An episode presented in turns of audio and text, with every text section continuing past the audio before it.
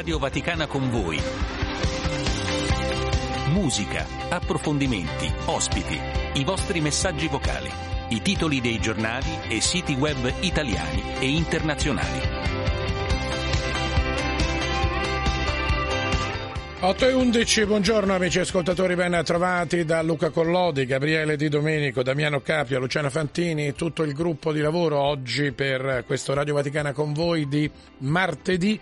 Siamo al 5 di dicembre, il Natale sta arrivando, il 9 di dicembre nel pomeriggio in Piazza San Pietro sarà inaugurato l'albero e il presepe a partire dalle 17 vi ricordo che a mezzogiorno oggi dalla Casa Santa di Loreto eh, trasmetteremo la recita dell'Angelus e del Rosario, mentre stasera alle 7 la messa sarà celebrata in diretta dal Santuario dell'Amore Misericordioso in Colle Valenza. Due segnalazioni per la giornata di oggi per quanto riguarda le iniziative del Vaticano alle 11 presso la Filmoteca Vaticana in Palazzo San Carlo. Ci sarà una conferenza stampa di presentazione del premio internazionale Francesco d'Assisi e Carlo Acutis per una economia della fraternità promosso dalla Fondazione Santuario della Spoliazione della Diocesi di Assisi, Nocera Umbra e Gualdo Tadino, mentre a mezzogiorno e mezzo, sempre oggi presso la sala stampa della Santa Sede, ci sarà un'altra conferenza stampa sul tema azioni di carattere sociale della Basilica Papale di San Pietro in, in preparazione al Giubileo. Questi alcuni degli avvenimenti di oggi, 8 e 13, ma andiamo subito ad ascoltare un brano, un cantautore storico nella storia della musica italiana. Lo sentite in sottofondo. Che fantastica storia è la vita.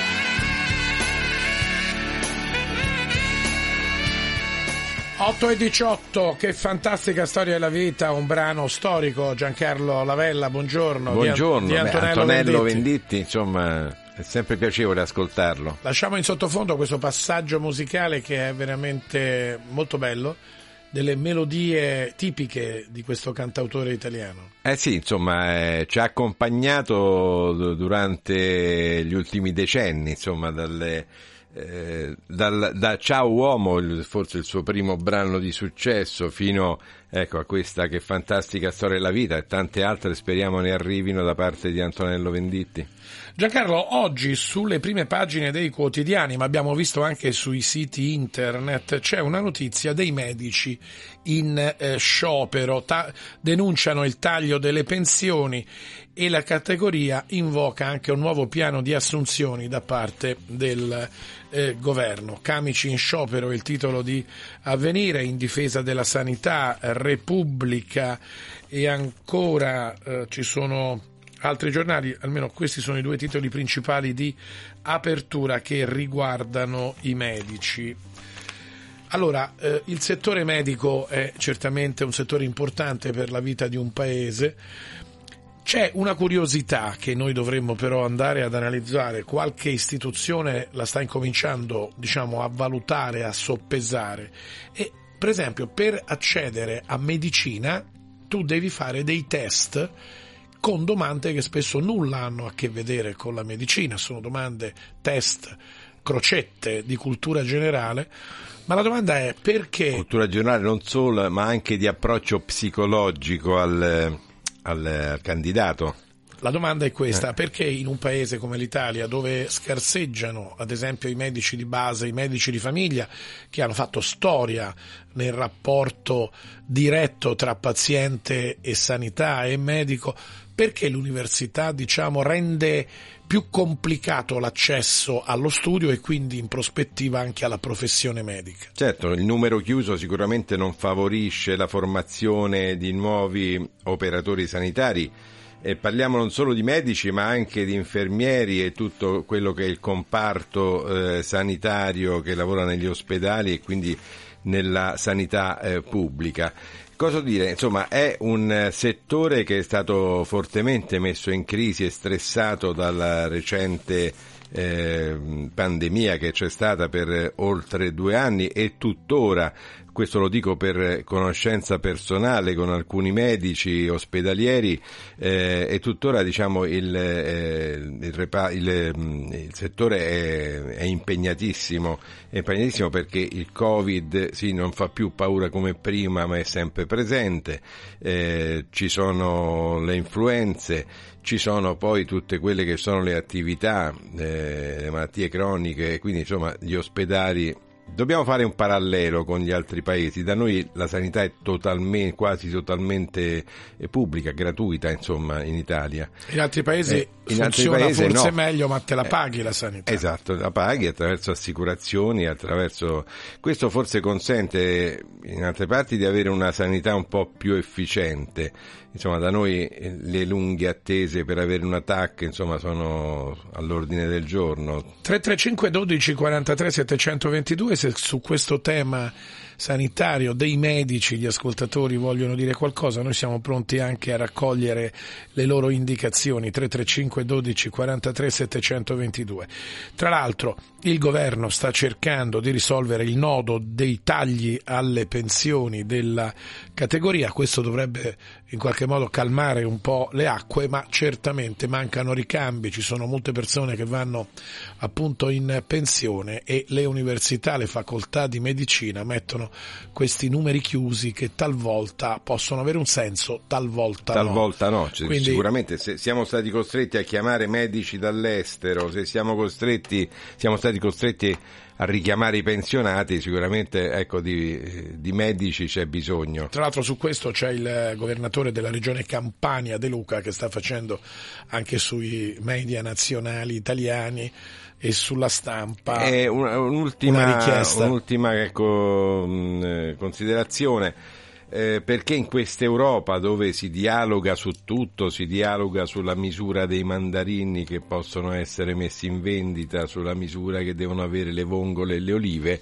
non si dialoga invece ecco, su un settore eh, così importante come quello della sanità, perché poi all'interno dell'Europa ogni paese fa da esempio all'altro, no? si dovrebbe prendere eh, laddove la sanità eh, è, è, ottimale, eh, svolge eh, meglio il suo lavoro e, e imitare insomma, queste strutture.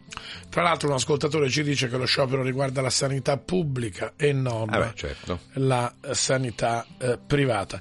Giancarlo, grazie, grazie, per questo tuo intervento. A questo punto alle 8.24. Ci risentiamo alle 9 con eh, il primo aggiornamento dell'informazione. Però prima di andare via abbiamo un'altra voce storica della musica italiana. Questo mi fa piacere. Mina con Blanco, forse in sottofondo già Gabriele Di Domenico può far partire un briciolo di allegria e eh, Mina è un'altra voce assolutamente indimenticabile della storia della musica italiana. Sicuramente, la ascoltiamo veramente con piacere. E sulla musica c'è una curiosità che abbiamo appreso dal Corriere della Sera questa mattina, Giancarlo. Tu ricorderai a Sanremo, ormai i giochi anche di Sanremo 2024 si stanno facendo, i Jalis, non so se certo, ricordi, vincitori di un'edizione, sono stati esclusi per la ventisettesima volta dal Festival dopo, di dopo Sanremo. Dopo averlo vinto con uh, fiumi di parole, purtroppo vengono comunque anche questo è un record, anzi fa parte così del loro, del loro curriculum in senso, in senso lato. Bene, e questa è Mina. lasciamo i Jalis e ascoltiamoci Mina con Blanco, un briciolo di allegria. In mezzo al viale giocava a pallone sulla strada sterrata che mi è cresciuto. Dove il cielo è bordo, immerso nel verde, dove Dio creò distese di niente.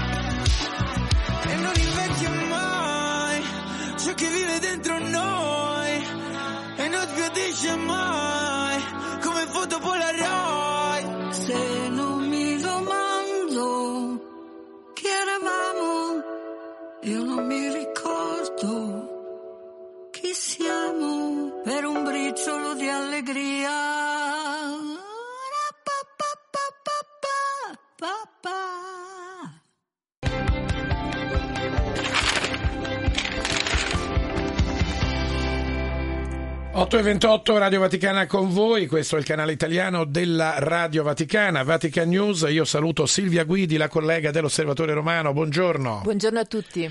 Oggi parliamo di quattro pagine, l'inserto del martedì dell'Osservatore Romano, che ricordo dalle 15 sarà online e anche in alcune edicole a Roma. E oggi l'Osservatore Romano ci porta all'interno di vari porti ed è un viaggio che noi vogliamo iniziare ad anticipare proprio con te, Silvia. Sì, è un tema che è stato molto più prolifico del previsto, nel senso che è stato necessario fare varie puntate, perché nella letteratura, nell'esperienza, nella cronaca ci sono molte cose mh, che sono connesse a questo tema. La nostra copertina è su Cesenatico, perché è l'unico posto in Italia dove c'è un porto ehm, che ospita un presepe galleggiante con 60 barche che ogni anno si arricchisce di personaggi, di figure, di immagini. Ed è bello vedere come questa iniziativa popolare in realtà resiste e cresce nel tempo.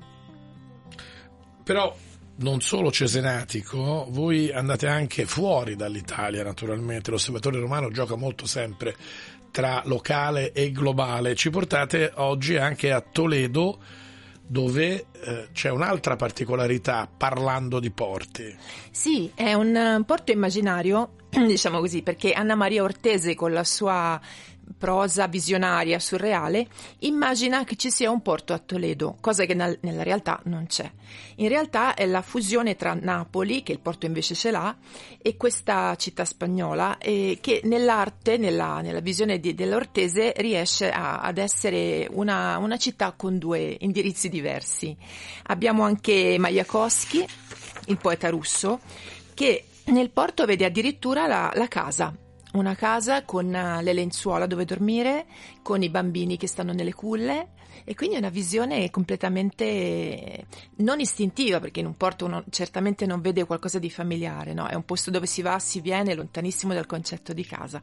E lui vede il volto della donna amata, addirittura dice le ancore sono come orecchini, cioè una visione trasfigurata dall'amore e, e anche dalla, dalla visione appunto di Majakowski che, che poi è stato una, eh, un pioniere della poesia surreale del Novecento. Il porto è anche un luogo di partenze e di arrivi, quindi anche gli affetti nei porti hanno un ruolo fondamentale. Se pensiamo poi anche alla vita dei marittimi, che spesso sono lontani per mesi dalle famiglie in navigazione, la vita di chi sceglie il mare anche come professione, pensiamo ai militari che eh, solcano i mari, chi va per mare per salvare persone, per pescare, cioè il porto ci riporta a quell'altro aspetto fondamentale che è poi il mare. Sì, il mare visto anche nel suo aspetto di, di durezza, non solo di poesia. Eh, perché la vita dei marittimi è anche molto dura, c'è tanto sacrificio. E, e, poi se pensiamo anche a forme culturali come per esempio il fado portoghese, quasi tutti i canti del fado sono donne che guardano il mare e aspettano il marito, il padre, il figlio, eh, una barca che possa ritornare da un lungo viaggio. Quindi il concetto del, degli affetti e del porto ha creato anche tante tante forme di arte diverse, non solo romanzi ma anche capolavori della musica, canzoni meravigliose e quindi veramente un tema inesauribile per cui prevedo anche future altre puntate. No? non abbiamo finito di raccontare tutto quello che stiamo raccogliendo. Tutto questo sulla edizione di oggi, martedì, dell'Osservatore Romano che ricordo dalle 15 sarà online anche nelle edicole romane. Grazie a Silvia Guidi, collega dell'Osservatore Romano. È il momento alle 8.32 di andare ad ascoltare dei, eh, in, degli inserti, degli ascoltatori. Silvia, se vuoi rimanere con noi qua in studio, ascoltiamo insieme quello che ci eh, dice Serena e Mario. Abbiamo due ascoltatori, andiamo ad ascoltare e poi ci salutiamo. Buongiorno a tutti, volevo augurare alla mitica Radio Vaticana un santo e sereno giorno.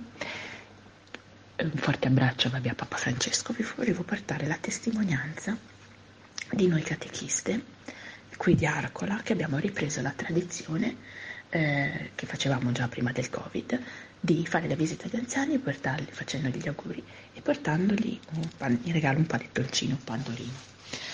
Okay, questa è la mia testimonianza così di catechista e, e loro rendere partecipe di questa cosa. Volevo sentire se c'era la possibilità, eh, se amo di Eros Ramazzotti a dedicarla a mia sorella e a tutti voi, Serena. Buongiorno, buongiorno a tutte e a tutti, buon lavoro e un abbraccio forte a tutta, a tutta la redazione e un caro saluto a tutta la comunità che ascolta. Eh, oggi eh, prendendo diciamo, spunto, ascoltando il, il programma mattutino, eh, prendo, diciamo così, prendo un ragionamento eh, che fa anche parte di me, della mia, della mia storia, legato al fatto che eh, il Signore ti cerca quando, quando ti arrendi. E altri ascoltatori ci hanno mandato messaggi, Silvia, per il tema che abbiamo affrontato questa mattina sulla sanità. Oggi in Italia i medici pubblici sono in sciopero e eh, Franca ci dice no, anche no alla sanità privata. Già una parte dello stipendio va nella sanità e eh, praticamente i medici non dovrebbero guadagnare miliardi visto che è una cosa esistenziale per una società, una sanità pubblica. E qui, come vedi, poi quando si toccano certi temi gli ascoltatori reagiscono, c'è Franco ad esempio che ci dice dobbiamo tornare ai medici di base, ai medici di famiglia che nel passato tanto hanno fatto bene alla nostra società. Ebbene, amici ascoltatori, vedete che quando noi tocchiamo dei temi che toccano direttamente la vita quotidiana delle persone, gli ascoltatori eh, rispondono dando anche un loro contributo. Eh, Silvia, grazie anche a te per la tua presenza. Grazie a voi. E buon lavoro con l'Osservatore Romano. Noi ci andiamo ad ascoltare un brano meraviglioso a proposito di medici, a proposito di cura delle persone, e cioè, sentite in sottofondo Franco Battiato, La cura.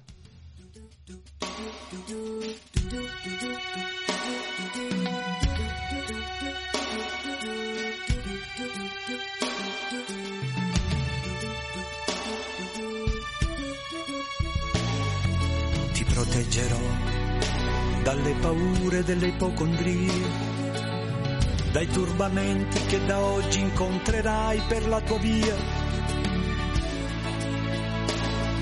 dalle ingiustizie dagli inganni del tuo tempo, dai fallimenti che per tua natura normalmente attirerai. Ti solleverò dai dolori dai tuoi sbalzi d'umore, dalle ossessioni delle tue manie. Supererò le correnti gravitazionali, lo spazio e la luce per non farti invecchiare. E guarirai da tutte le malattie perché sei un essere speciale ed io avrò cura di te.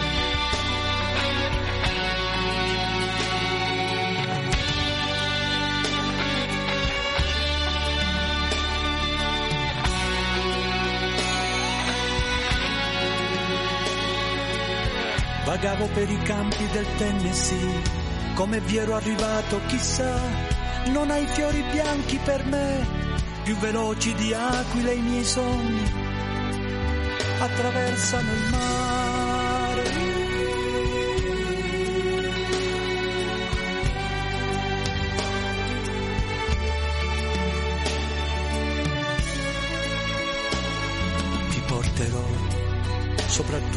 Silenzio e la pazienza.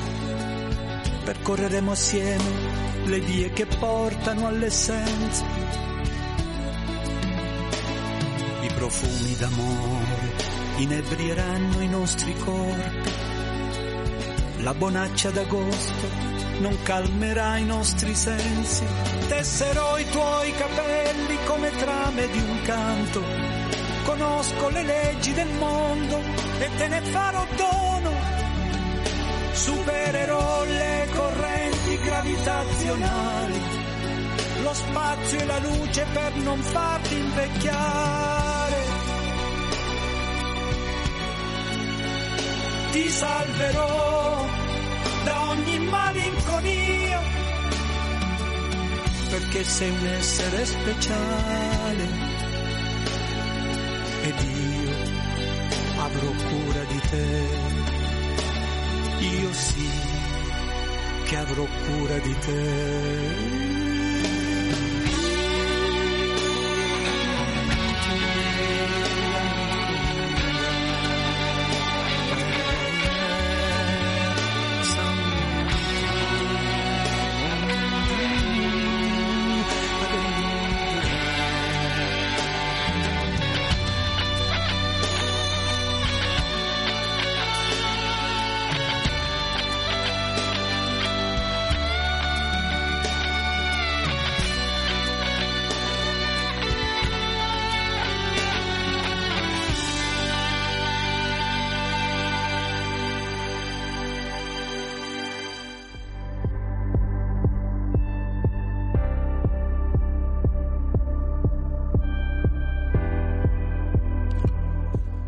E alle 8.39 amici ascoltatori andiamo a vedere quello che scrivono i siti internazionali, alcuni siti che noi ogni mattina monitoriamo, andiamo con la CNN, naturalmente ritorna in primo piano la situazione della guerra tra Israele e Hamas, la situazione a Gaza sta diventando più apocalittica, lo afferma l'ONU, alti funzionari, scrive la CNN, delle Nazioni Unite affermano che non c'è nessun posto sicuro dove andare a Gaza per le persone a cui è stato ordinato di evacuare, mentre la guerra di Israele con Hamas si estende a sud dove molti avevano precedentemente cercato rifugio così le notizie sulla guerra da parte della CNN. Andiamo a vedere anche quello che scrive al riguardo la BBC, l'altro grande eh, sito internazionale. Anche qua la guerra tra Israele e Hamas è in primo piano. Aumentano i timori nel sud di Gaza dopo l'ordine israeliano di evacuare. Le Nazioni Unite hanno messo in guardia dal panico e da uno scenario ancora più infernale, scrive la BBC, a seguito dei nuovi ordini di evacuazione da parte di Israele a Gaza.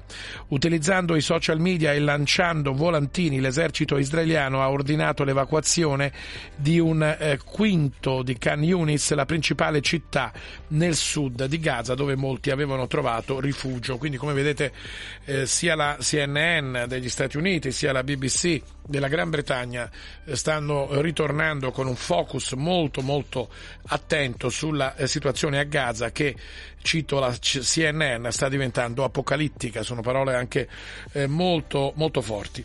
Torniamo anche mh, a Dubai dove è ancora in corso non dimentichiamolo la COP28 e a Dubai il Giappone ha diciamo così vinto scrive Asia News, il famigerato premio Fossil per le promesse non mantenute. A consegnarlo ogni anno in concomitanza con la conferenza sul clima è una ONG ambientalista che definisce eh, gli annunci del governo giapponese sulle energie rinnovabili uno specchio dietro al quale si cela il finanziamento di progetti ancora legati a petrolio, gas e carbone. E per questo, secondo quanto questa agenzia, questa ONG ambientalista Azione Climatica Network eh, ha eh, deciso, il Giappone ha vinto questo premio Fossil. Altro tema lo andiamo a prendere su Nigrizia che ci porta nel continente africano.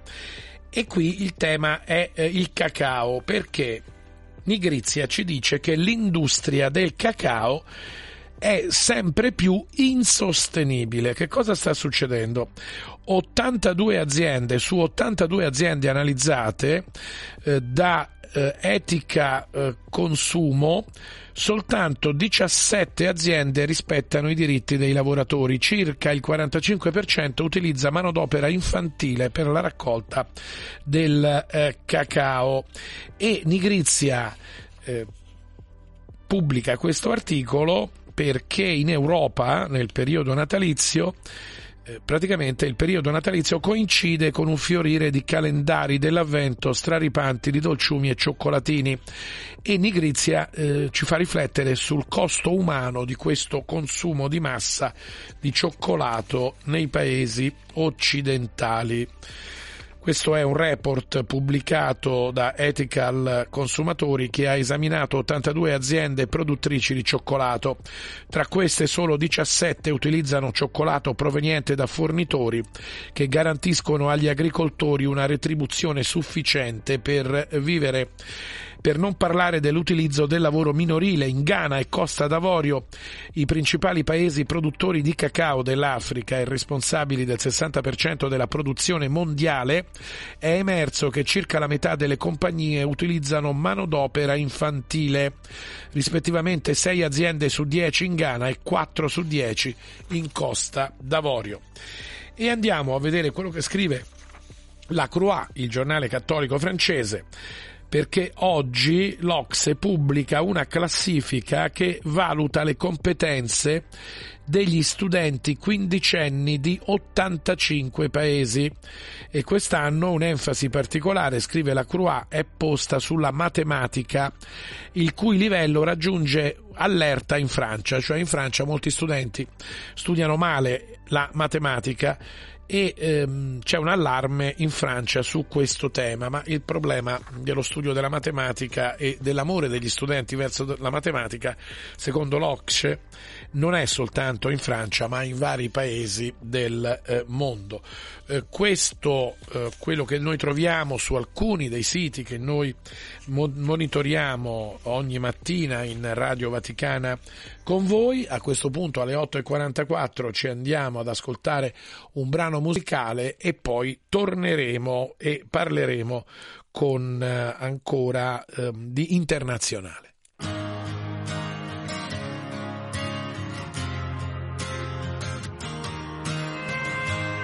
La felicità è un'idea semplice davanti ai tuoi occhi, tra l'aria che respiri e quella che difficilmente trattieni.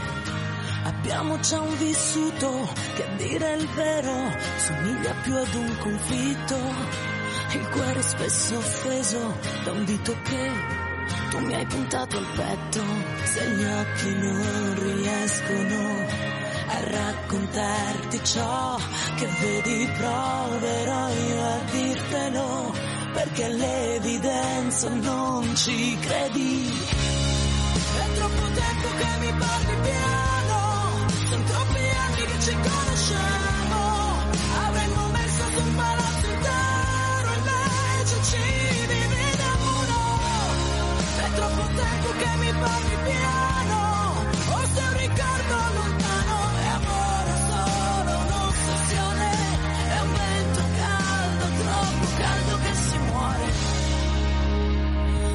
caldo che si muore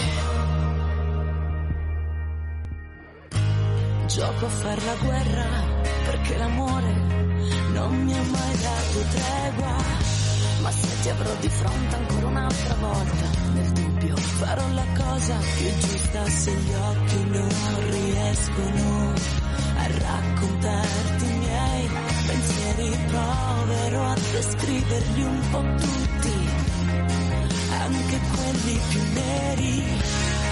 È troppo tempo che mi parli piano, sono troppi anni che ci conosciamo. Avremmo messo su un palazzo intero, invece ci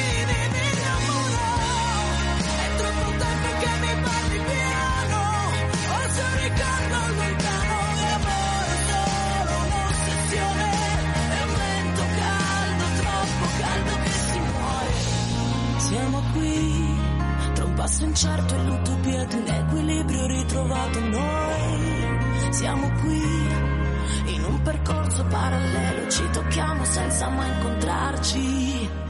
Se gli occhi non riescono a raccontarti ciò che vedi, proverò io a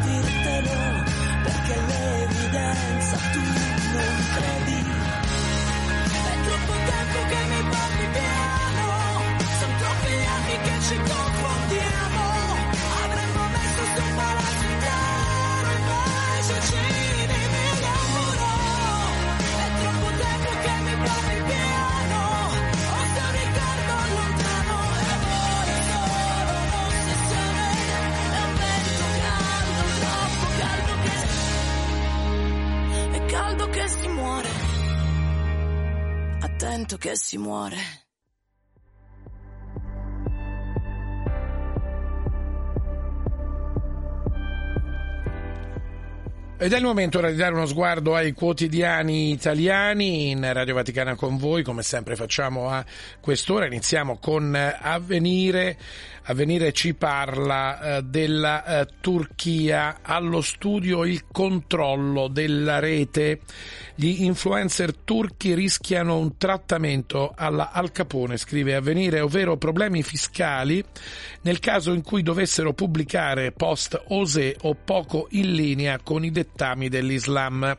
La Commissione parlamentare sui media digitali in Turchia sta lavorando a un disegno di legge per monitorare e regolamentare i contenuti di profili con un seguito nutrito. Una manovra ispirata dal premier turco Erdogan che, considerato il seguito milionario degli influencer, punta a silenziare voci ben più ascoltate dell'opposizione turca in Parlamento. Quindi questa è l'apertura, non è l'apertura, ma insomma è una notizia ben messa su avvenire con foto di Erdogan che vuole silenziare gli influencer. Andiamo a vedere invece la Repubblica, andiamo a cogliere una notizia che ci arriva dalla Venezuela. La Repubblica la mette di spalla questa mattina. Il Venezuela sarebbe pronto a invadere la Guyana per il eh, petrolio. E vediamo internamente le pagine 16 e 17 di Repubblica. L'assalto del Venezuela al petrolio. Ora la Guyana teme l'invasione. Con un referendum voluto dal presidente Maduro, il Venezuela ha scelto l'annessione di una regione ricca di giacimenti nel paese confinante e c'è una disputa territoriale e marittima tra Venezuela e la Guyana che si contendono una porzione di territorio mentre eh, un'azienda petrolifera incrementa l'estrazione di eh, petrolio. Quindi questo referendum in Venezuela vuole annettere in sostanza un'area della eh, Guyana. Ce ne parla la Repubblica. Andiamo a vedere il Corriere della Sera che invece ci porta a, ci riporta sulla guerra a Gaza, l'affondo di Israele al sud della striscia di Gaza e caccia i capi di Hamas.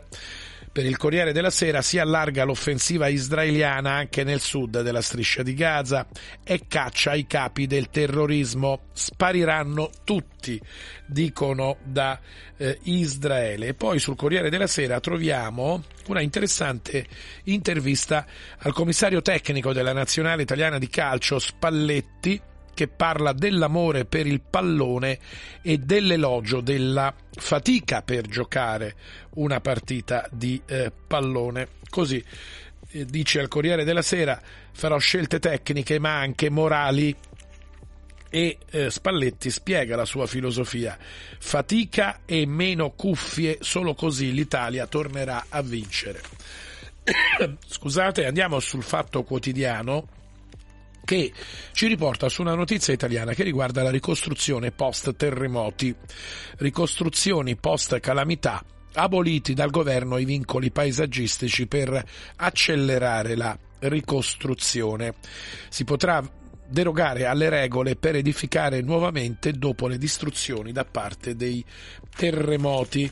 Andiamo sul Tempo di Roma, Monsignor Fisichella con il sindaco di Roma Gualtieri sta benedendo i cantieri del Giubileo che sono aperti un po' in eh, tutta la eh, città. Il giornale dell'Italia, il giornale ci riporta al tema europeo che eh, riguarda anche l'Italia in difesa dei nostri soldi, il patto capestro che condanna l'Italia, si va verso il no dell'Italia per le nuove regole economiche europee. L'Italia punta alla stabilità e alla crescita, il Parlamento pronto a dire no al diktat dell'Unione Europea e qui c'è tutto il tema sul futuro della governance economica europea e il patto di stabilità. Il giornale ci dice, tornando all'estero, che Israele mette l'Italia nelle zone a rischio per il pericolo antisemitismo. Andiamo sul foglio. Essere ebrei è un rischio mortale. Non sarà certo Hamas a pensare ai civili a Gaza e i tentativi di Israele finora sono falliti. Nelle università occidentali, scrive il foglio, è in corso un boicottaggio informale dello Stato ebraico e l'antisemitismo che non vediamo anche nei viaggi esiste, secondo il foglio. Chiamare le cose con il loro nome, scendere in piazza a sostegno di Israele. Chiudiamo con il eh, messaggero che eh, ci ricorda lo stop dei medici oggi pubblici e anche i funerali di Giulia, l'addio in diretta televisiva in 15.000 oggi a Padova per i funerali della ragazza uccisa per un eh, femminicidio. C'è un duro messaggio del Presidente della Repubblica Italiana al riguardo Mattarella, troppi femminicidi, c'è bisogno di un cambiamento radicale di mentalità. Così eh, vi abbiamo dato una sintesi dei eh, quotidiani italiani, sono le 8.54, a questo punto vediamo se c'è anche eh, qualche eh, messaggio che arriva al 335 12 43 722 e poi alle 9 vi ricordo che abbiamo l'informazione flash. C'è eh, Marina che eh, ci scrive dai Castelli Romani da Frascati ci fa i complimenti per la trasmissione. Grazie per le notizie che eh, ci date. E poi c'è anche Marco che eh, ci saluta da Venezia. Grazie Marco, abiti in una bellissima eh, città, ricambiamo il nostro saluto. È il momento di ascoltarci Lucio Battisti con il nastro rosa e poi alle 9 Giancarlo Lavella con le ultime notizie flash di Radio Vaticana Vatican News.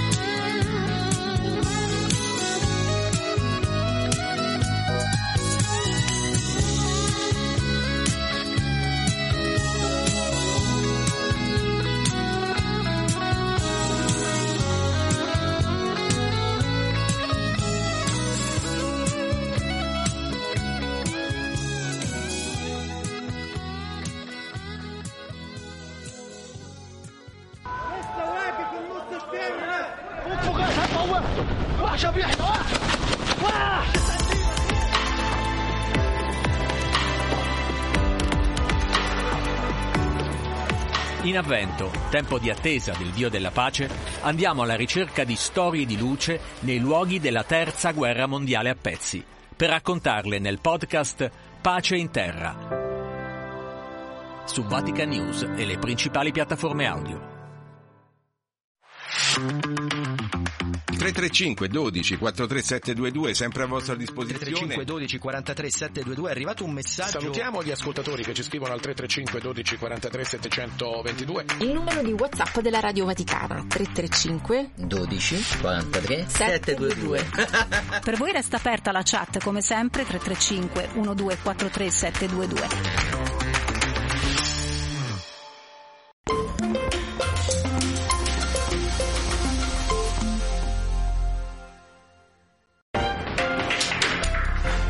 Gli ore 9 torna l'informazione della Radio Vaticana in studio Giancarlo Lavella. Prosegue l'offensiva di terra israeliana nella striscia di Gaza, mentre sul fronte diplomatico oggi in Qatar riunione dei paesi arabi sul conflitto con Hamas. Ed è sempre alto il rischio d'allargamento del conflitto. L'Iran ha minacciato di rispondere con le armi all'uccisione di due guardiani della rivoluzione in Siria a causa di un raid israeliano. Ucraina, il Mar d'Azov e la Crimea, teatro dello scontro tra Kiev e Mosca nelle ultime ore. La Russia ha dichiarato di aver abbattuto 35 droni ucraini che avrebbero dovuto colpire obiettivi russi in quella zona. Già centinaia le persone fuori e dentro la basilica di Santa Giustina a Padova per i funerali di Giulia Cecchettin, uccisa dal suo ex fidanzato l'11 novembre scorso, attese fino a 10.000 persone. Ed è tutto l'informazione della Radio Vaticana, torna alle ore 10. Stai ascoltando Radio Vaticana.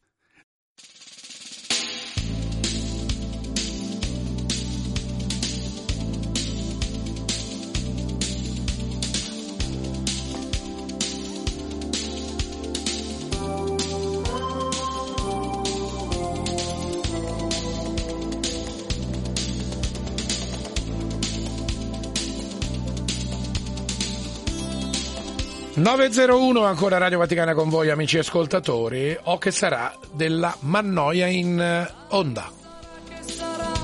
che vanno sospirando nelle alcove, che vanno sussurrando in versi e strofe, che vanno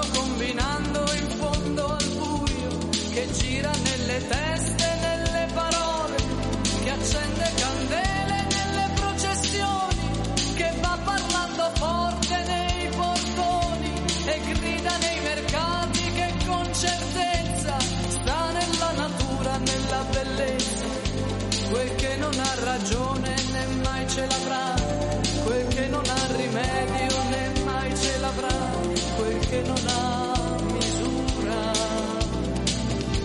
Ma che sarà, che sarà, che vive nell'idea di questi amanti, che cantano i poeti più deliranti, che giurano i profeti ubriacati, che sta sul cammino dei mutilati e nella fantasia degli dai e dai delle meretrici nel piano derelitto dei banditi. Ah che sarà che sarà quel che non ha decenza né mai ce l'avrà quel che non ha censura né mai ce l'avrà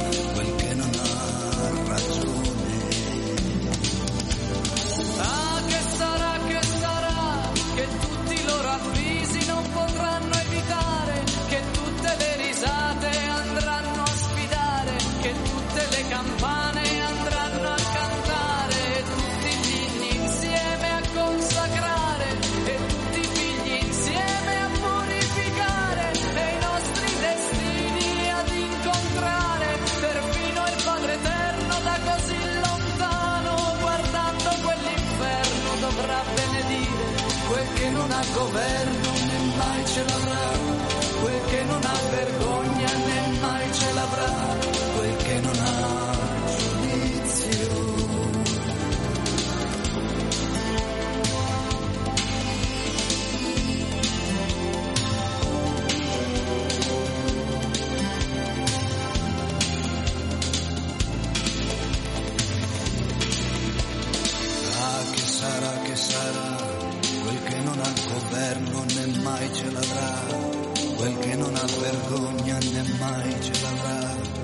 che non ha giudizio. Ah, che sarà, che sarà, quel che non ha governo né mai ce l'avrà, quel che non ha vergogna né mai ce l'avrà, quel che non ha giudizio.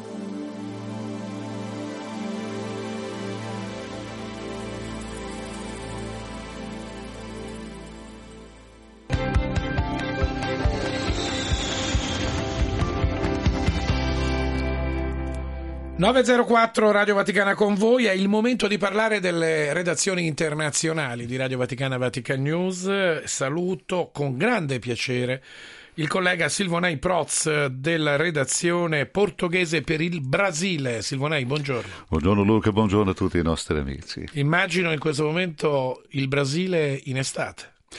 Guarda, c'è un caldo veramente subsahariano che sta investendo non il Brasile del sud e del nord, ma tutto il Brasile. Ho parlato con mio papà eh, domenica sera nella mia città che al sud è 32-33 gradi, qui sotto di sera. Impensabile, veramente impensabile. Caldo che ci richiama le spiagge del Brasile. E questo è il momento in cui noi andiamo in vacanza, no? metà, metà adesso dicembre le scuole finiscono, perché al contrario noi abbiamo l'anno solare anche nella scuola, perciò chiudi tutti, pen- pensiamo diciamo, l'estate che arriva fino a metà febbraio, dove si ritorna a scuola. Tutti quando pensiamo al Brasile pensiamo a Copacabana, pensiamo... Sì, Copac- Copacabana, Ipanema, Leblon, no? Ci sono Ci musiche, sono. musiche meravigliose che ricordano questi posti. Ma se un brasiliano vuole andare in montagna, vuole andare a sciare, cosa fa? Vai in Argentina o Cile, abbiamo là Las Leñas, abbiamo eh, Bariloche, eh, i posti più famosi che noi abbiamo nel sud. E lì anche i sciatori, no? Qua, eh, europei durante il- l'estate qua, vanno nell'inverno lì a allenarsi a Bariloche, a Las Leñas. Ecco.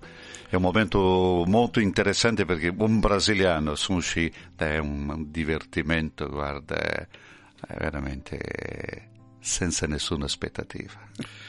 Silvonei, ci fai venire desiderio di partire e prendere un aereo. Senti, la Chiesa brasiliana eh, nei giorni scorsi si è riunita in Amazzonia per eh, diciamo la conferenza, la conferenza episcopale ha voluto sottolineare eh, la, la propria riunione, ha voluto realizzarla in un ambiente come l'Amazzonia, sempre al centro dell'attenzione. Come sta l'Amazzonia in questo periodo? Guarda, noi abbiamo un'emergenza in Amazonia che è il contrario di quello che si può pensare. Manca l'acqua. Manca l'acqua in Amazonia. E nel sud del Brasile abbiamo inondazioni. Sta piovendo tantissimo nel sud del Brasile e Amazonia. Più di 60 municipi nello stato di Amazonia ha emergenza idrica in questo momento. Eh, per vedere che il, questi cambiamenti climatici che tanti eh, mettono lì la mano in faccia per non guardare sta occorrendo anche in quel posto impensabile come il caso di Amazonia. La Chiesa regionale nord eh, della conferenza episcopale del Brasile noi abbiamo i, i regionali, sì, abbiamo 17 regionali per avere un'idea in Brasile, con questi gruppi di, di, di vescovi che si riuniscono per le regioni. E Perdonami, parlato di 17 cosa? regionali significa 17 diocesi? No, 17 regionali di regione. 17 regioni? Esattamente, 17 regioni che eh, è, è diviso la conferenza episcopale. No? Loro si sono riuniti esattamente per parlare di questo. Cosa stiamo facendo, cosa possiamo fare di più, cosa hanno promesso i governi, cosa non eh, hanno fatto. Hanno promesso tante cose in questo momento. Chi paga veramente l'alto prezzo? La gente più povera, i ribellinos, quelli che abitano lungo dei fiumi, a quelli che vivono della pesca, persona molto semplice. no? E perciò la Chiesa deve stare vicino a questo a questa realtà. Papa Francesco dice dobbiamo uscire, adesso noi mettiamo ancora una cosa, dobbiamo uscire anche in canoa, perché se no per le strade lì non ci sono, dobbiamo andare anche sulla canoa. E questo andare all'incontro di queste realtà, quello che la Chiesa vuole, vuole stare vicino alla gente che in questo momento no, ha sete anche dell'acqua, perché non abbiamo. È ferma la deforestazione in Amazzonia o continua? E l'ultimo ultimo rapporto di- del presidente Lula dice che era, era riuscito a frenare questa de- de- deforestazione, ma eh, sappiamo che è un compito veramente titanico anche per il governo. Basta pensare che l'Amazzonia è più grande di tutta l'Europa. Come fai a controllare tu che sei qua, uno che sta in Norvegia, per esempio? Che cosa sta succedendo? È un problema molto molto serio, no? La- le distanze, ma esiste una politica di contenimento, una- esiste una politica che vuole veramente eh, frenare, però guarda, la corruzione è troppo grande, è troppo grande per frenare veramente eh, quello che sta succedendo da anni. no? Cioè, c'è un, un movimento interno, se le- los garimpeiros, i cercatori d'oro che vanno in- anche dentro delle terre degli indigeni, eh, inquinano, eh, mettono il mercurio nell'acqua, i bambini che muoiono per eh, avvelenamento. Cioè, è tutto un, un insieme, non è soltanto il deflorestamento, ossia l'albero che cade, ma è la vita che comincia a sparire. E questo credo che è il grande grito che il nostro Papa ci fa sempre, no? di avere una ecologia integrale. Dalla foresta amazzonica ci sono villaggi, ma ci sono anche delle città, delle cittadine. C'è un'immigrazione, cioè i popoli indigeni cercano di emigrare nelle città o no in Brasile? Guarda, eh, parlavo recentemente con il cardinale di Manaus. Manaus è una città di 2 milioni e mezzo di abitanti in mezzo all'Amazzonia. 2 milioni e mezzo di abitanti. È stata la prima città nel Sud America a avere telefono in mezzo all'Amazzonia perché aveva soldi tempo della, della gomma, del gaucho, no? Eh, allora, eh, che cosa succede? Gli indigeni vanno verso le città perché hanno bisogno della, di salute, hanno bisogno di istruzione, perché c'è un dispertare, un risveglio anche mezzo agli indigeni. Diceva lui che oggi noi abbiamo dentro di Manaus, dentro di Manaus, tra 60 e 70 mila indigeni, perciò la più grande città indigena nel mondo. E questo è positivo secondo No, io non credo che sia positivo, perché chi arriva in città non è bianco e, diventa dopo non più indigena, perde quel collegamento con l'origine, no? E questo è un grande problema. Nella parte principale di Mato Grosso, per esempio, noi abbiamo avuto un periodo di suicidi tra i non dico bambini, adolescenti e giovani, perché non si, conos- non si riconoscevano più eh, indigena e non erano accettati come un uomo bianco. Si perde la identità, si perde tutto. Grazie a Silvonai Proz per averci descritto una parte del Brasile, perché poi noi parliamo solo di Amazzonia o spesso di Amazzonia, Ma il Brasile è anche molto altro, credo, Ma di molto, molto. ambientale. 8.875 km quadri e tutta l'Europa e Russia insieme per guardare un attimino il Brasile. E Ci sono altre aree a livello, diciamo, di interesse ambientale, economico che stanno... Pantanal, per esempio, è il più grande pantano del mondo, no? Che è una cosa bellissima. Invito chi- Pantanal. Pantanal, a parte di Mato Sembra, Grosso. sembra una cittadina uscita da Topolino di Walt Guarda, Disney. esattamente, è una, dove si vede veramente la natura, è una cosa bellissima. Pantanal è veramente, è quel periodo di- della piena, quando si pio- piove tanto, si gonfiano i, i fiumi, si riempie di acqua e dopo scendi, ritorna la, la- la vita e la natura, il verde. È veramente una cosa bellissima perché la natura, eh, gli animali, la fauna e la flora si vede eh, di un modo diverso. Quindi in altre zone del Brasile i problemi ambientali sono minori. però. Io direi di sì, direi di sì, perché il sud noi abbiamo già un, diciamo, un po' chiuso già questa la questione ecologica, ci sono veramente, eh, c'è l'IBAMA che è l'organo del governo che è molto rigido in questo senso, ci sono delle eh, riserve indigene che sono veramente molto tutelate in questo momento, ma il- c'è sempre il furbetto de- dell'angolo della strada, chi vuole entrare e prende un pezzettino. Grazie, grazie per averci portato in Brasile a Silvonai Proz. Grazie a voi, e guarda, piove tantissimo a Roma. A Roma piove e non piove in Amazzonia come ci hai raccontato. Grazie, in questo momento tra l'altro c'è un bel temporale che sta interessando la città di Roma per chi ci ascolta via radio. Noi ci fermiamo perché è il momento alle 9.13 di ascoltare un eh, altro po' di musica. Il primo passo sulla luna è Laura Pausini che ce lo canta.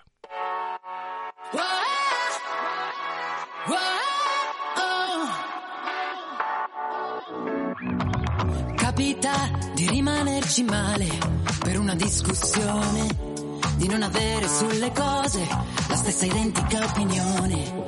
A volte non è facile capire chi ha torto e chi ha ragione, a volte bevi del veleno, a volte un'impressione. Costantemente dare a chi non ti dimostra mai quanto ci tiene. Sull'amor proprio non c'è discussione, ma i fatti sono prove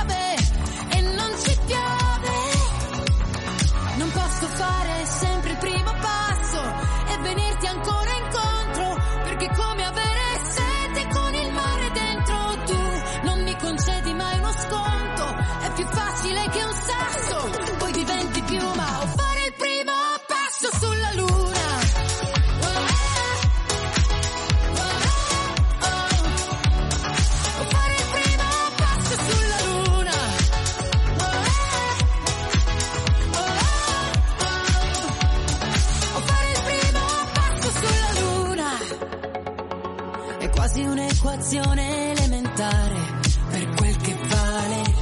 È una questione di principio e non un fatto personale.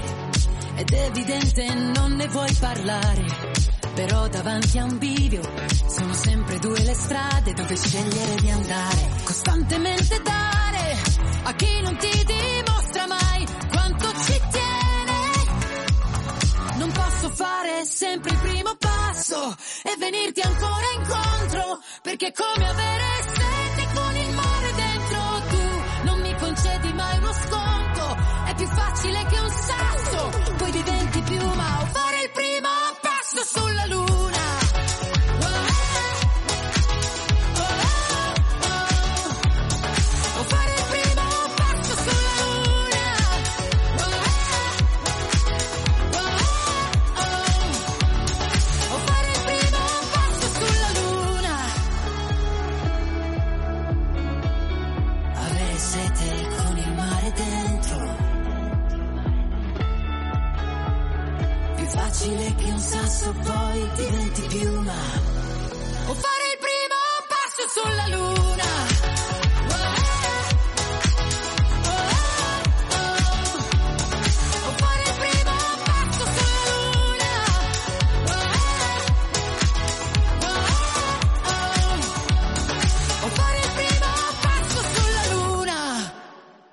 Sono le 9.16, Radio Vaticana con eh, voi e è il momento di andare a vedere il nostro sito Vatican News con le notizie che in questo momento sono in aggiornamento, ricordo Vatican News in aggiornamento costante, 24 ore su 24 con le notizie che riguardano naturalmente il Papa, la Chiesa e il mondo, le notizie internazionali.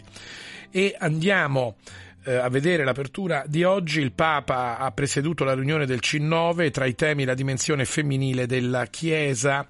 Da ieri il Consiglio dei Cardinali è riunito per l'ultima sessione di quest'anno. Il Papa aveva annunciato uno dei temi al centro delle riflessioni con i porporati, quello sul ruolo delle donne, il 30 novembre scorso, incontrando la Commissione Teologica Internazionale. E poi facciamo un salto in avanti andiamo all'8 di dicembre, festa dell'Immacolata. Vatican News ci dice che il Papa donerà la rosa d'oro alla Salus Populi Romani, simbolo della benedizione papale, verrà consegnato da Francesco all'icona mariana custodita in Santa Maria Maggiore nel pomeriggio dell'8 dicembre, un gesto storico che non si ripeteva da 400 anni. Scrive Vatican News, l'atto di venerazione alla statua dell'Immacolata a Piazza di Spagna a Roma che il Papa compirà alle 4 del pomeriggio dell'8 dicembre avrà una piccola cerimonia mezz'ora prima a Santa Maria Maggiore dove il Papa che Francesco raggiungerà per la tradizionale visita alla Basilica per portare l'omaggio della Rosa d'Oro all'icona della Salus Populi romani. Quindi il, l'8 dicembre il Papa intorno alle 15.30 sarà a Santa Maria Maggiore per donare la rosa d'oro alla Salus Popoli Romani e poi alle 4 sarà a Piazza di Spagna per la venerazione alla statua dell'Immacolata. Notizie su Vatican News e Vatican News ci porta, come detto, anche però a livello internazionale in eh, Palestina. Andiamo a Betlemme a parlare a Vatican News padre Faltas. Betlemme è triste quest'anno, la gente vuole la pace. L'atmosfera è diversa quest'anno a Betlemme. E parla Faltas durante la eh, prima domenica di avvento, domenica scorsa, dove il lutto per la guerra Israele e Hamas, iniziato il 7 ottobre scorso e i morti e i feriti provocati dal conflitto hanno fatto cancellare numerosi eventi, ma non hanno frenato la preghiera. Noi abbiamo, grazie a Roberto Cetera, l'audio su Vatican News trovate il video dell'intervista a eh, padre Faltas che è il vicario della custodia di Terra Santa a Gerusalemme, anch'esso in queste ore a Betlemme. Allora grazie alla regia andiamo ad ascoltare le parole di padre Faltas. Ieri è stato l'ingresso del padre custode perché la prima domenica di avvento è stato un ingresso normale nonostante che non c'era gente come ogni anno e, e poi oggi abbiamo fatto la messa che hai visto quanta gente che c'era, c'era tantissima gente è venuta a chiesa, in chiesa, tutti sono venuti a pregare, tutti sono venuti a pregare per la pace e veramente la gente ha bisogno di, di pregare ha bisogno della pace e vogliono, tutti vogliono eh, che sia realizzata questa pace. Ieri anche doveva essere l'ascensione dell'albero a Betlemme con un evento molto grosso, veniva tutta la gente da tutto il mondo, ma è stato cancellato, sono stati cancellati tantissimi eventi perché la gente non sta bene. Anche quasi quasi dal 7 di ottobre la gente di Betlemme sono in lutto di questa situazione, di tutti quelli morti che sono a Gaza, anche dappertutto, anche nel Cisgiordania, anche a Betlemme, in questa situazione dal 7 di ottobre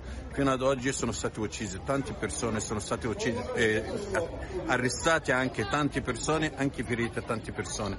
Allora la guerra è, è dappertutto e per questo Betlemme doveva essere tutti, avven- tutti eventi, tutte celebrazioni, eh, ma triste Betlemme quest'anno purtroppo. E questo era padre Ibrahim Faltas, vicario della custodia di Terra Santa. Eh, da domenica scorsa eh, la custodia di Terra Santa con padre Patton eh, è arrivata a, Bet- a pochi chilometri da Gerusalemme, ma Betlemme e Gerusalemme sono divise da un grande muro per portare il conforto ai cristiani di Betlemme. Abbiamo raccolto, grazie a Roberto Cetera, che si trova in luogo, la intervista, la dichiarazione, la testimonianza del vicario della custodia di Terra Santa, padre Ibrahim Faltas.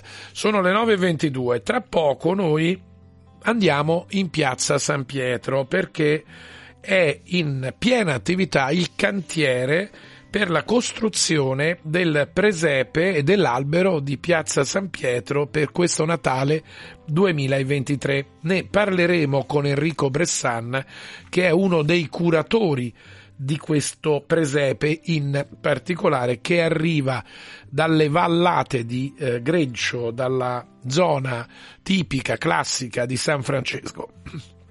Scusate, ne parleremo tra poco, intanto Dalla e Morandi, in sottofondo lo sentite, lo riconosciamo, il brano Vita.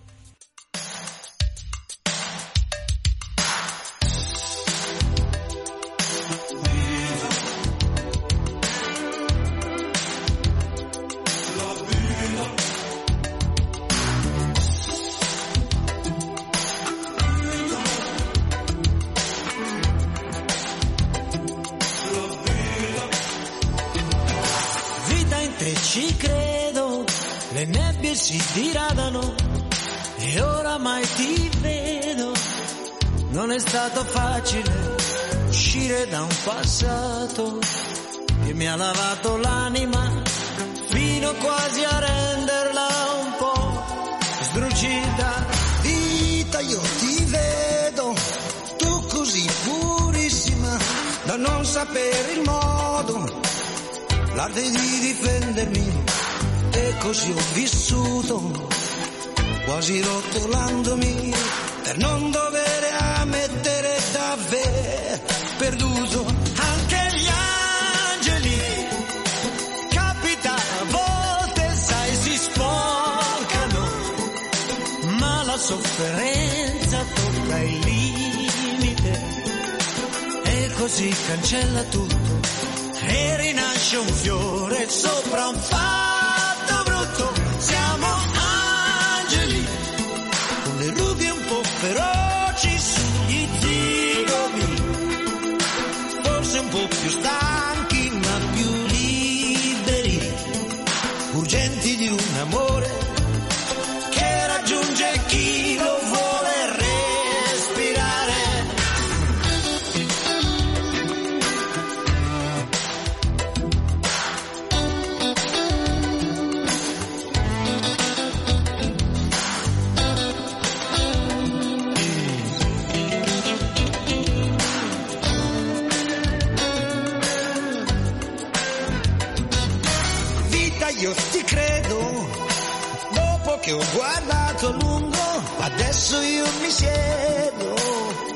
ci sono rivincite, né dubbi né incertezze. Ora il fondo è limpido, Ora ascolto immobile le tue carezze. anche gli angeli, capita a volte, sai, si sporcano, ma la sofferenza tocca il limite, così cancella tutto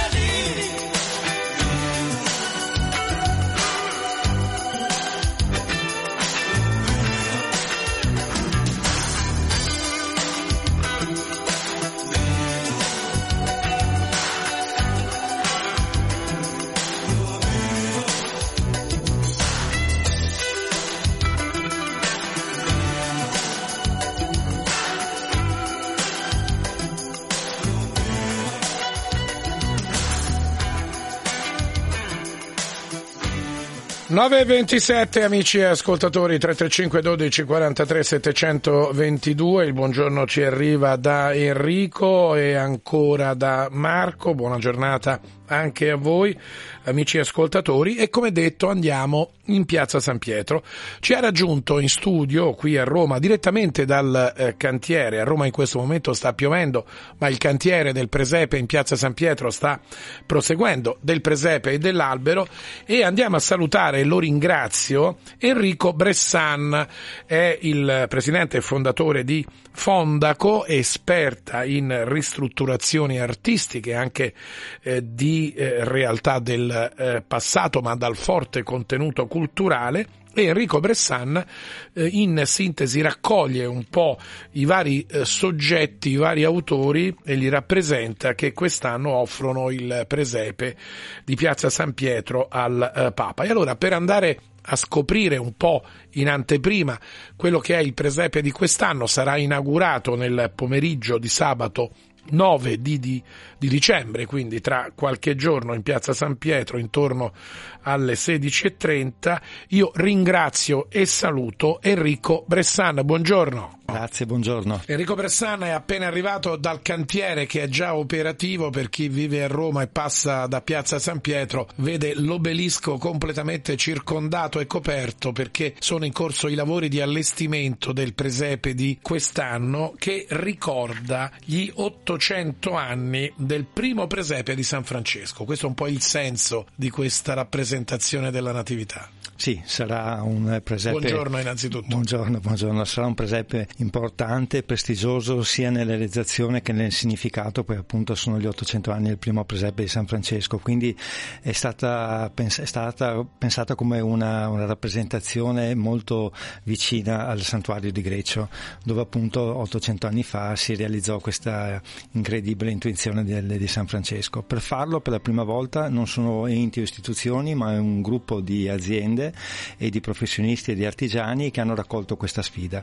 Noi siamo curatori di questa operazione che ci è stata affidata dalla diocesi di Rieti e abbiamo pensato, essendo un primo presepe vivente, abbiamo pensato di di realizzare una quinta teatrale, per cui ci siamo rivolti ai maestri qua a Roma, ma non soltanto a Roma, ai maestri a livello internazionale di Cinecittà e al maestro eh, Francesco Artese che ha disegnato il bozzetto creativo per realizzare questa quinta teatrale che dialogherà, verrà abbracciata diciamo dal colonnato di, di San Pietro e poi per realizzare le statue ci siamo rivolti a uno dei maestri più importanti a Napoli che è Antonio Cantone. Quindi una una, un progetto d'arte perché per la prima volta nella parte retrostante ci saranno degli, degli affreschi, dei dipinti, è arte perché comunque la realizzazione avviene attraverso le sapienti mani di artigiani. Bressan, un presepe che mette insieme, mi sembra di capire, varie culture presepiali. Sì, sì, sì, e questo l'abbiamo...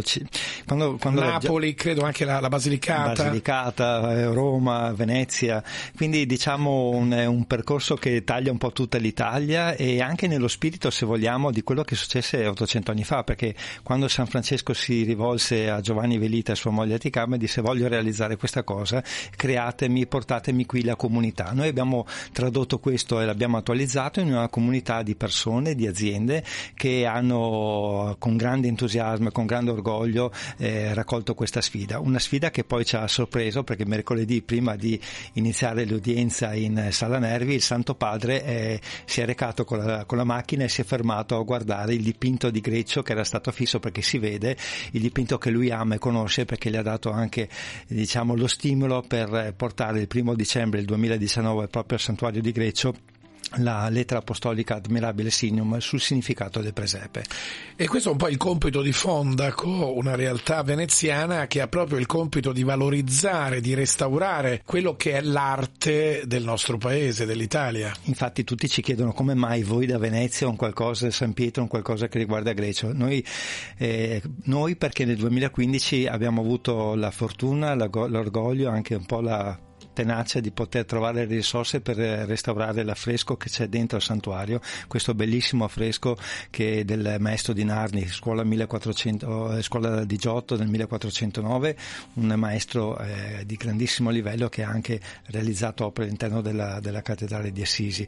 Quindi questo, il, ci lega questo, eh, il fatto di poter fare queste operazioni coinvolgendo le, le, i soggetti privati e per noi è importantissimo far capire che l'arte è un qualcosa di importante che ci è arrivata dopo secoli e che noi dobbiamo garantire un futuro per le prossime generazioni. E quindi stimolare l'attenzione, accendere un faro da parte di chi può sostenere questi, questi progetti e da chi li riceve, quindi soprattutto i giovani, eh, questo ci consente di mantenere alto il valore del nostro patrimonio storico-artistico. Oggi il presepe sta riprendendo molto anche nelle case delle, degli italiani, lo vediamo anche nei supermercati che ci sono interi settori dedicati alle statuine del presepe, alla vendita delle capanne, c'è un ritorno alla tradizione ma io ho trovato, mm, quando, eh, devo essere sincero, non conoscevo grecio, quindi eh, ammetto la mia ignoranza e la cosa che mi ha, dato, mi ha fatto creare veramente eh, uno stimolo ancora di più quando siamo andati per la prima volta. Prima di noi c'era una comitiva che arrivava da Thailandia e una dalla Corea. Quindi ho detto questa è la forza di questo luogo. E poi il, il passaggio che secondo me è illuminante che deve essere letta con attenzione questa bellissima lettera apostolica del Santo Padre. Il significato del presepe è attualissimo. La genialità di allora di San Francesco è attualissima nel messaggio. Un, un presepe inclusivo un presepe, un presepe che rimarrà sempre moderno e purtroppo nella sua modernità e attualità oggi perché ricordiamo che San Francesco lo realizzò lì perché disse in quel momento c'erano le crociate in Terra Santa, Betlemme ovunque e basta appunto realizzare questa, questa bellissima e la storia oggi e la storia purtroppo ripete. oggi si ripete. Quindi ancora una volta un presepe di grande spessore culturale e artistico ma soprattutto un presepe che vuole essere un significato di pace, pace, pace.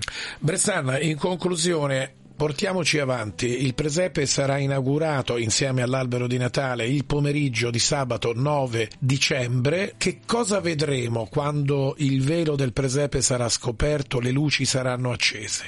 Beh, vedremo un... Raccontiamolo. Sì, vedremo, si concretizzerà, io dico, una magia che probabilmente creerà anche stupore, perché il, il presepe di San Francesco al, al centro c'è proprio il santo e, e, sarà lui a tenere il bambinello e non Gesù o la Madonna, per cui è un qualcosa di molto forte che ci porterà a ragionare e, e a capire che cos'è veramente questo passaggio importante realizzato da un uomo incredibile come San Francesco.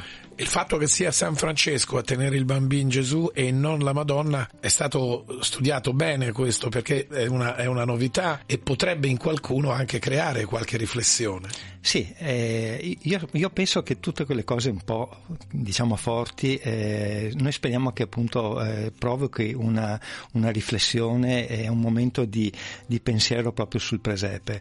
E diciamo che questo presepe è, è un'espressione voluta dal Santo Padre. lui è il primo Papa che prende il nome di Francesco nella storia della Chiesa e quindi diciamo che 800 anni del primo presepe è, anche, sono, è una dedica anche al Santo Padre.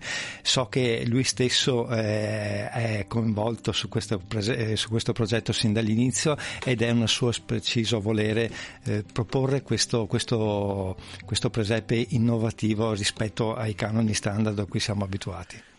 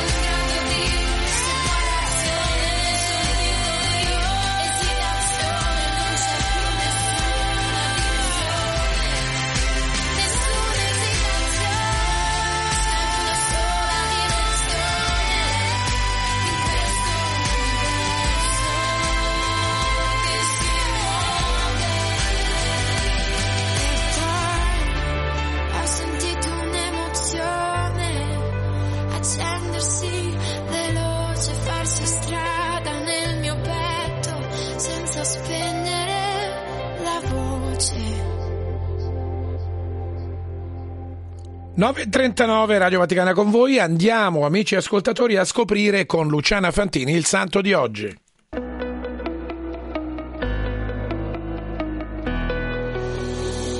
Oggi 5 dicembre la Chiesa ricorda San Saba abate.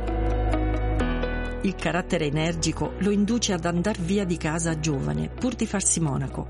Saba arriva in Terra Santa e in Palestina fonda una comunità monastica, la Laura. È duro nella disciplina di convento, ma la sua determinazione l'aiuta a combattere l'eresia monofisita. Muore nel 532.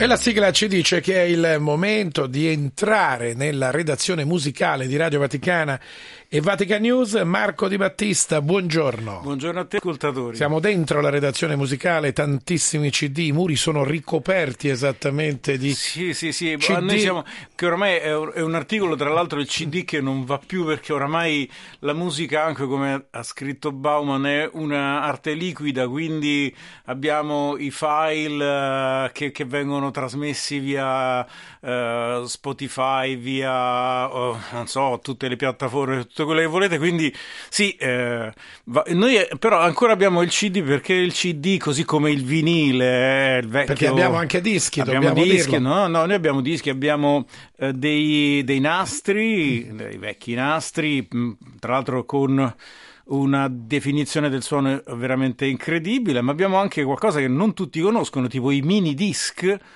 E, oppure il DAT, che è Digital Audio Tape, sono delle cassette digitali che hanno avuto una breve storia dal punto di vista tutto professionale, perché era appunto una cassetta audio un pochino più piccola a vederla rispetto alle vecchie cassette che andavano di moda con i Walkman quando eravamo eh, giovani. E, e che hanno, aveva la caratteristica del DAT che appunto aveva una scrittura digitale, quindi il suono era eh, perfetto, solo che aveva un po' di difetti, quindi ha avuto una, eh, una breve storia perché il DAT aveva ogni tanto delle interruzioni, quindi bisognava registrare sempre con due registratori, il che come, insomma, non è proprio comodissimo. Ecco. Quindi è una, una serie eh, diciamo, di strumenti che la Radio Vaticana ha e la Radio Vaticana ha sempre fatto ascoltare poi dell'ottima musica, ha fatto la storia della musica. Tra l'altro a proposito dei dischi, e poi veniamo al tema di oggi, siamo, abbiamo anche qualche minuto in più oggi. Sì, sì, ma tanto io sono chiacchierone, non c'è problema. Venendo al tema, al tema di oggi tra poco, parlavamo prima di dischi e dobbiamo dire che oggi c'è una riscoperta del disco perché ci sono molti negozi, molti mercatini dove moltissimi vanno a riacquistare i dischi. Sì, non solo, ma anche le, molte case discografiche, etichette importanti stanno riproponendo dei dischi in vinile. Dischi in vinile che hanno una consistenza molto diversa dai vecchi dischi in vinile. Magari una volta facciamo proprio una puntata su, su, questa, su come venivano fatti i dischi in vinile, perché comunque, almeno per me, è affascinante la storia. Però comunque, ecco... Eh, c'è questa, di, questo ritorno perché? Perché un po' perché molto brutalmente, molto così eh, prosaicamente vogliono movimentare un mercato che altrimenti di per sé sarebbe fermo, perché è un mercato che appunto ormai eh, eh, si avvale per il 90% comunque di uno scambio di file che poi possono essere degli MP3 in bassa, ehm, eh, come dire, bassa qualità oppure degli WAV come si dice in gergo eh, WAV eh, in grandissima qualità. Comunque fatto sta che ci si scambia i file e non più degli oggetti concreti, insomma, tutto è digitale, ecco.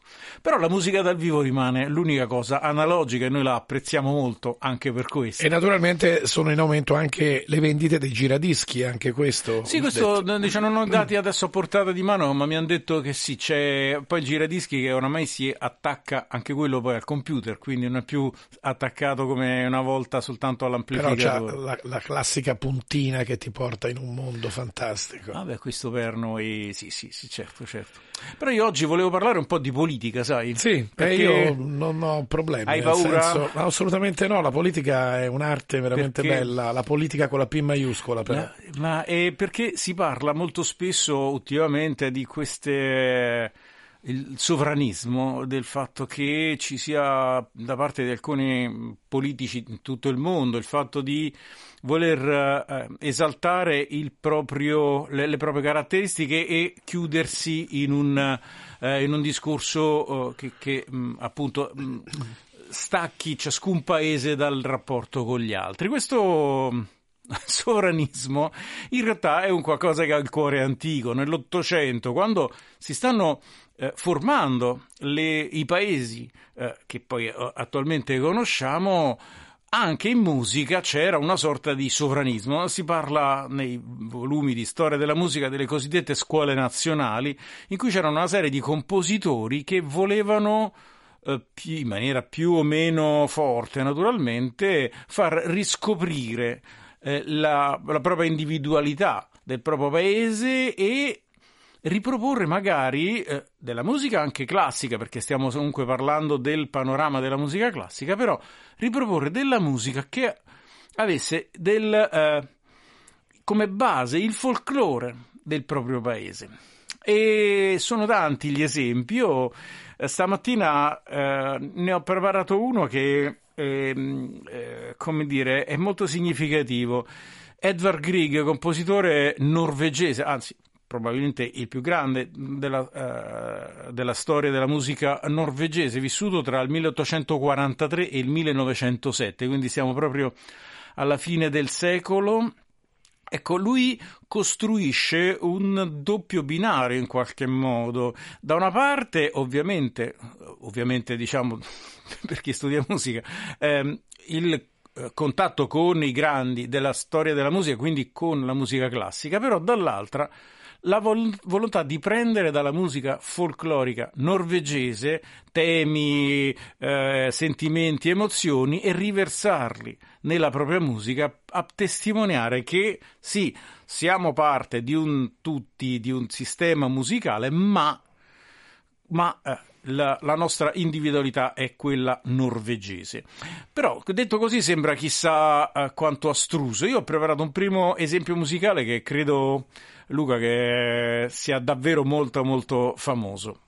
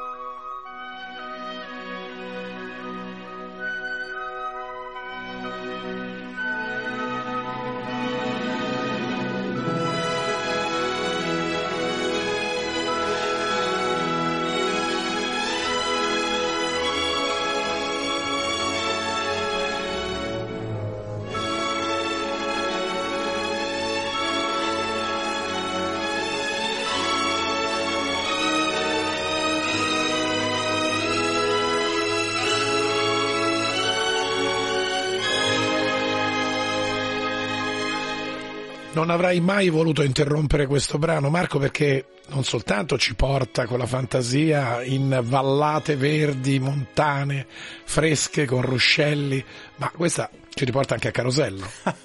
sì, certo, per qualcuno che ha qualche capello bianco era eh, diciamo una delle una colonna sonora di una famosa eh, reclama di, di Carosello, ma al di là di questo era il mattino, una eh, piccola parte, cioè l'inizio praticamente della suite che eh, Grieg mh, mm, fece per le musiche di scena del Perghint. Allora, qui ancora una volta Roma è caput mundi perché nel 1866 eh, Ibsen incontra a Roma Grieg. Dalla amicizia tra i due, dal rispetto e dall'incontro nasce l'idea che si possa collaborare. E allora quando eh, Ibsen eh, scrive il Per Gint, questa opera in cinque atti che lui scrive nel 1867, chiama a fare le musiche di scena ovviamente Edvard Grieg. Edvard Grieg scrive queste musiche, la prima assoluta del Per Gint con le musiche di scena ehm, viene, si tiene a Cristiania, che è il vecchio nome di Oslo, eh, nel eh, febbraio del 1876. E qui ehm, Diciamo, fin qui abbiamo questa, questa musica fortemente evocativa del, dell'inizio del Per Gint, questa scena, come dicevi, bucolica, effettivamente è una pastorale questa, questo, questo tempo, però ci introduce un po' a quello che è la voglia di eh, Grieg, come avevo detto, di eh, guardare un po', sì, eh, alla oggettività chiamiamola così, se, mm, passateci questo termine, della musica classica, però anche alla soggettività di un mondo anche rurale, perché no, della uh, Norvegia della fine dell'Ottocento. E questa cosa mh, entra in brani anche insospettabili. Allora, stasera alle 22, come al solito, va in onda il programma di musica da camera, come tutti i martedì. Questo martedì il programma è dedicato alle sonate per violino e pianoforte di Grieg. Grieg ha scritto tre sonate per pianoforte e la cosa eh, sorprendente è come, appunto, dietro a un uh, un linguaggio che sembra sulle prime molto molto classico, sia dal punto di vista dell'armonia, sia dal punto di vista dei temi, si affacci il folklore eh, norvegese. E allora ehm, eh, potremmo iniz- così fare un piccolo, uh, come dire, eh, una, un trailer, un'anteprima di quello che ascolteremo stasera con un piccolo brano, dal, un piccolo pezzo dalla sonata numero 2 in sol maggiore, opera 13. Quest'opera fu scritta nel 1867, quindi l'anno successivo all'incontro tra Ibsen e, e Grieg, e ha eh, al suo interno eh, dei e inequivocabili, inequivocabili momenti di eh, folklore eh, eh, norvegese. Ed è molto bello perché tra l'altro questa cosa eh, adesso non voglio entrare troppo nel tecnico tu fermami se sto dicendo delle cose eh, un po' troppo tecniche ma ecco l'armonia della musica folclorica non è la stessa armonia della musica classica però dalla interazione dalla, tra realtà del folk e realtà della musica classica sono nate tantissime cose. La trasformazione stessa di tutta l'armonia classica alla fine dell'Ottocento è anche dovuta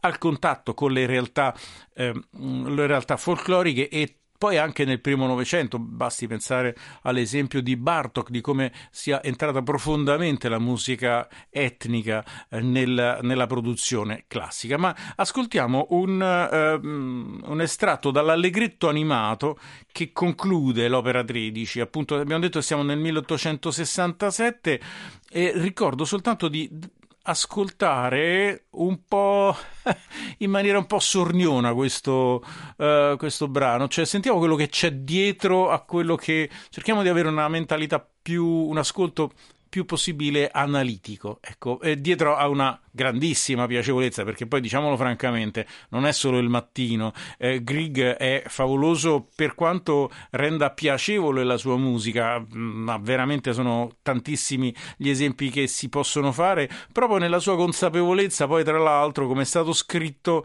del fatto che comunque la Norvegia rappresenta un qualcosa di evidentemente periferico rispetto a quella uh, culla della musica classica che può essere la, la, realtà austro-tedesca, città come soprattutto Vienna, ma anche Berlino da una parte, o ancora l'altro centro pulsante della musica strumentale europea che è, è stato e probabilmente è ancora Parigi. Ascoltiamo un estratto dall'allegretto animato che conclude la sonata numero 2 in Sol maggiore opera 13 di Edvard Grieg.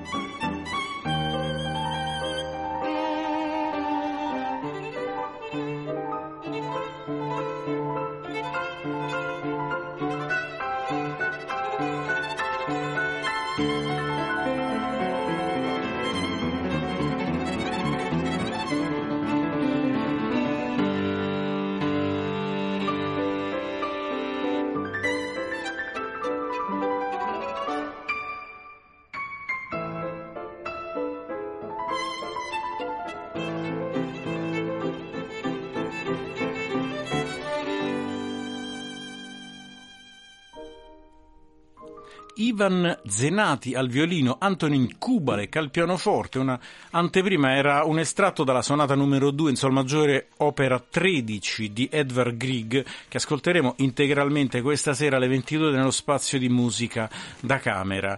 E allora eh, Luca, secondo te eh, si sentiva un po' dietro questo andamento molto grazioso, molto piacevole di questo finale eh, di sonata un minimo di mh, eh, musica appunto non propriamente classica ma piuttosto dal repertorio folclorico? Assolutamente sì e credo che dia il tocco eh, e, e, dia il senso un po' anche a questa suonata. Molto, no, non, è, non è proprio nascosta, diventa qualcosa di importante per questo tipo di esecuzione. Sì, e tra l'altro appunto questo, come l'abbiamo detto all'inizio, queste scuole nazionali, questa politica nella musica classica è eh, una problematica importante della, della seconda metà dell'Ottocento e siamo davvero in un cambiamento eh, forte della, eh, di tutto l'assetto politico, geopolitico eh, dell'Europa, un assetto che purtroppo poi eh, sfocerà eh, nella eh, prima guerra mondiale e in tutto quello che sarà questo secolo terribile che è stato il Novecento, anche se l'attuale non sembra iniziare sotto i migliori auspici. Ma ehm, tornando a, a Grieg, la, la sua mh, caratteristica è che anche evolvendosi non ha mai perso di vista questa sua, suo, questa sua consapevolezza anche di dove sta, di dove vive, di dove eh, sta scrivendo eh, la musica, anche se poi eh, così detto come curiosità, eh, poi molta musica viene scritta, per esempio il Perghinta viene iniziata a Roma stessa, quindi insomma, però ecco il suo, il suo sentirsi molto norvegese viene fuori. Dopo vent'anni esatti dalla, dalla sonata numero 2 scrive e termina nel 1887 la sonata numero 3. La tonalità stavolta è do minore, una tonalità che nella storia della musica ha sempre significato molto eh, un qualcosa di tragico, di mh, mm, difficile e anche in questo caso il linguaggio vuole essere un linguaggio più evoluto rispetto a quello che abbiamo sentito prima. Allora, io ringrazio Marco Di Battista, appuntamento stasera alle 22. Sì, così potrete sentire tutte e tre le sonate e renderci conto meglio di questa evoluzione stilistica anche di eh, Edvard Grieg. Musica identitaria questa sera nella storia della musica e dell'Europa. Io ringrazio Gabriele Di Domenico, Luciana Fantini, da Luca Collodi e tutto linea a Giancarlo Ravella per le ultime notizie delle 10.